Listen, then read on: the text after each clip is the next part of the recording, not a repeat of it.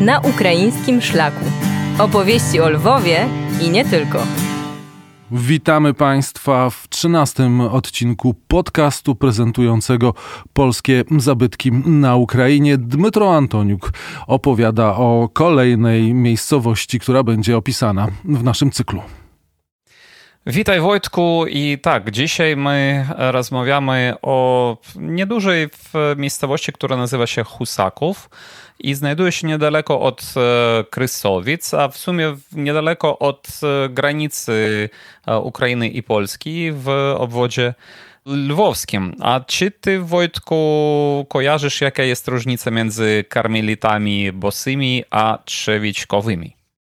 Będę próbował udawać, że wiem. Bosi chodzili na bosaka zapewne, a trzewiczkowi mieli obuwie.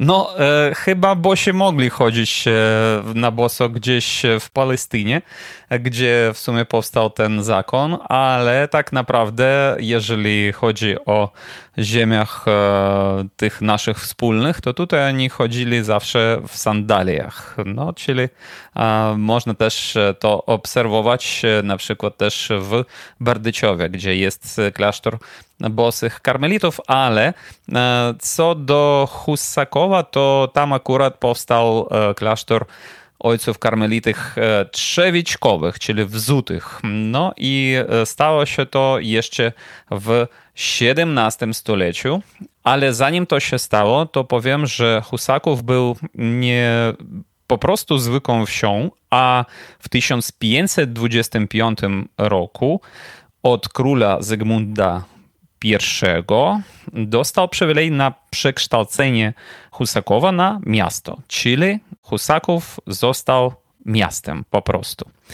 Pierwszymi jego dziedzicami byli boratyńscy, herbutopór, ale e, ważne, że e, w 1579 roku tą miejscowość zakupił od boratyńskich Konstanty Korniakt, czyli akurat e, z tych korniaktów, którzy mieli tą przepiękną kamienicę na rynku lwowskim. I dalej e, Korniaktowie mieli w posiadaniu e, ten Husaków e, aż do drugiej połowy XVII wieku. I był on niestety też plądrowany jak przez Tatarów, tak i przez Kozaków Chmielnickiego w 1640 1908 roku, a w Husakowie też powstała parafia, przeniesiona została parafia do Husakowa z, ze wsi Bojowice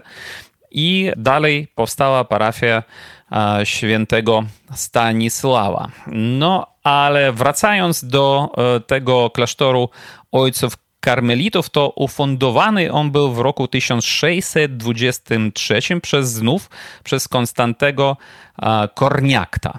Ale on był w drewnianym, e, drewnianym aż e, po koniec XVIII wieku, kiedy kościół i klasztor były wciąż e, e, jeszcze drewniane, ale e, z fundacji Adama Józefa Mniszka, czyli chorążego nadwornego koronnego, zrealizowana była fundacja murowanego klasztoru i to nastąpiło w 1772 roku, ale los e, był e, nieubłagany dla ojców karmelitów, ponieważ już w 1781 roku władze austriackie, ponieważ ta część e, Rzeczypospolitej stała się zaborem austriackim, to władze austriackie po prostu z, znieśli ten e, ten klasztor.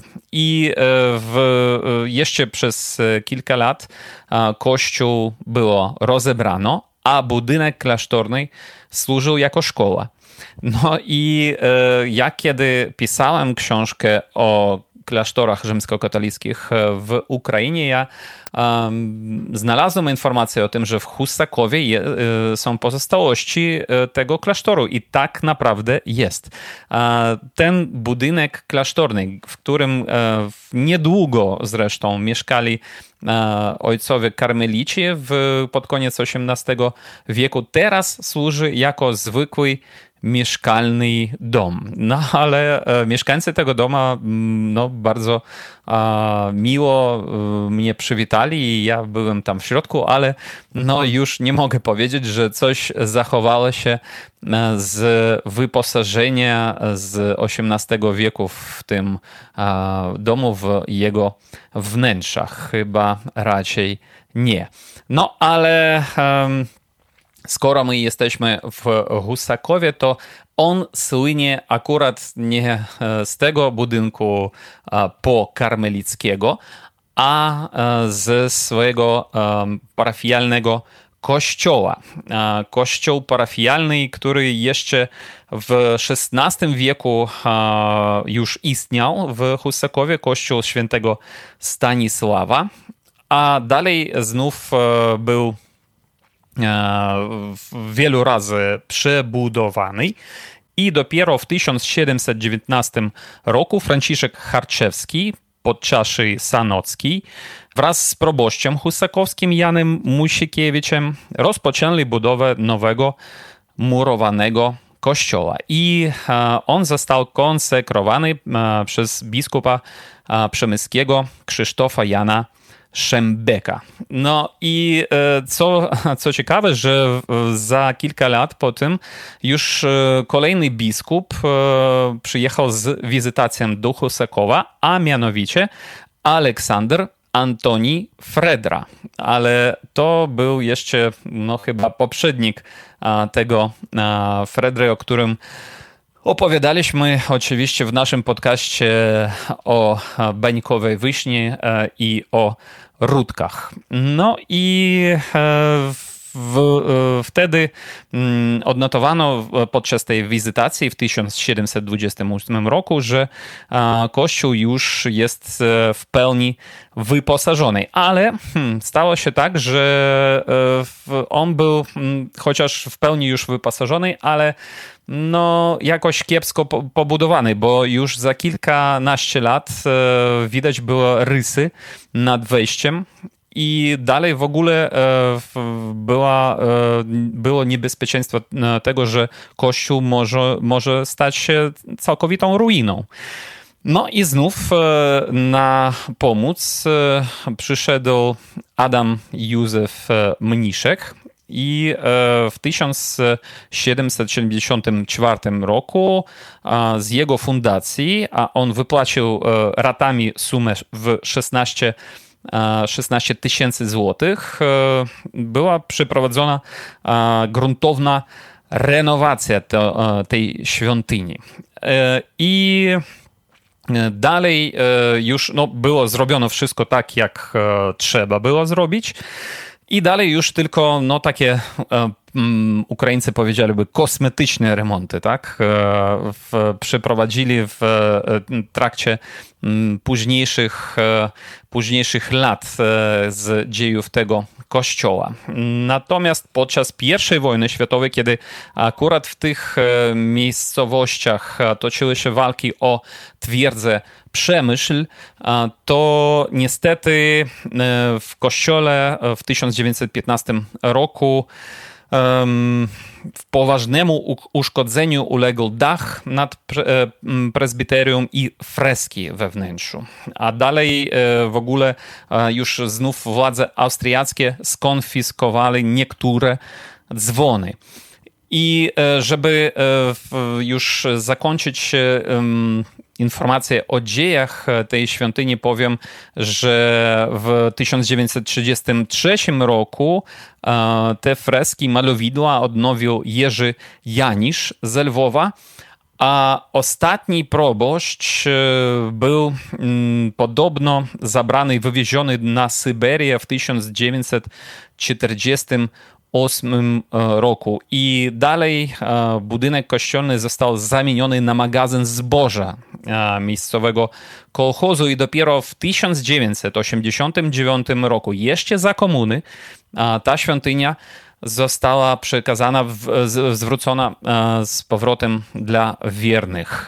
Dlatego myślę, że w ogóle to jest akurat ta część obwodu lwowskiego, gdzie chyba najwięcej zachowało się e, Polaków, których nie wywieziono e, gdziekolwiek e, z ich ojczystych stron.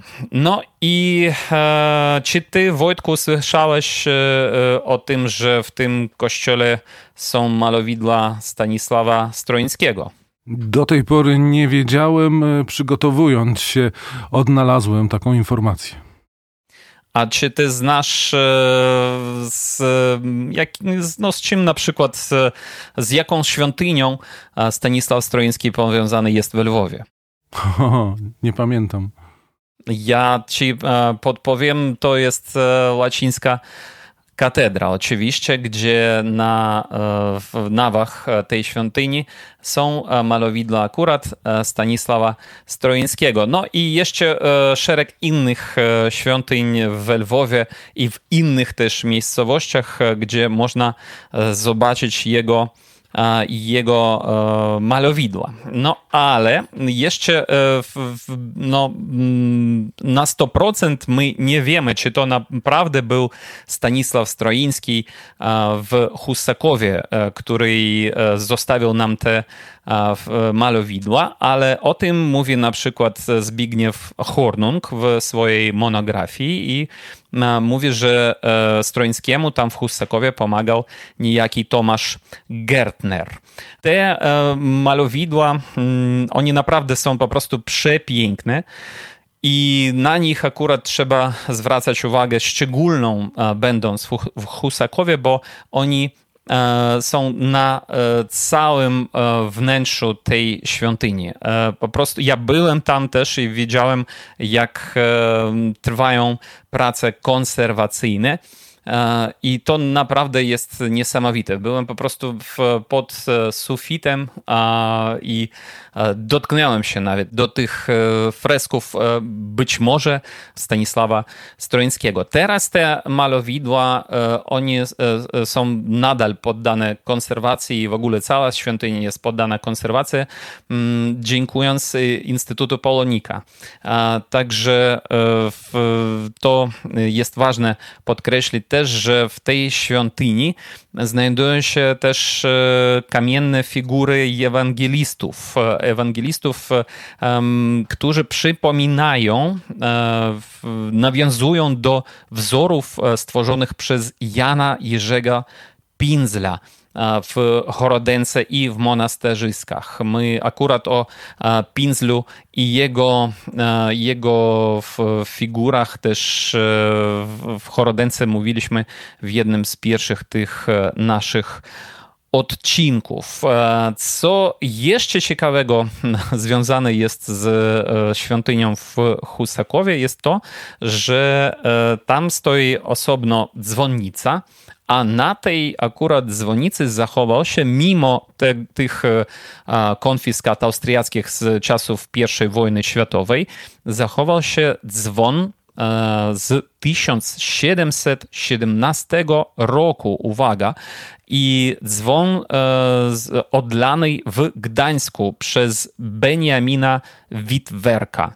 To jest e, unikatowy dzwon, oczywiście, jeden z najstarszych e, w ogóle e, na Ukrainie i szczególnie w obwodzie lwowskim. I oczywiście to jest no, wielka, wielki skarb dla, dla parafii hussakowskiej. Oprócz tego, jeszcze zachował się w parafii e, kielich, jaki e, pochodzi z kościoła w Skale Podolskiej e, w dzisiejszym obwodzie tarnopolskim nad Zbruciem, gdzie przychodziła granica kiedyś z Imperium Rosyjskim, a dalej z Sowietami.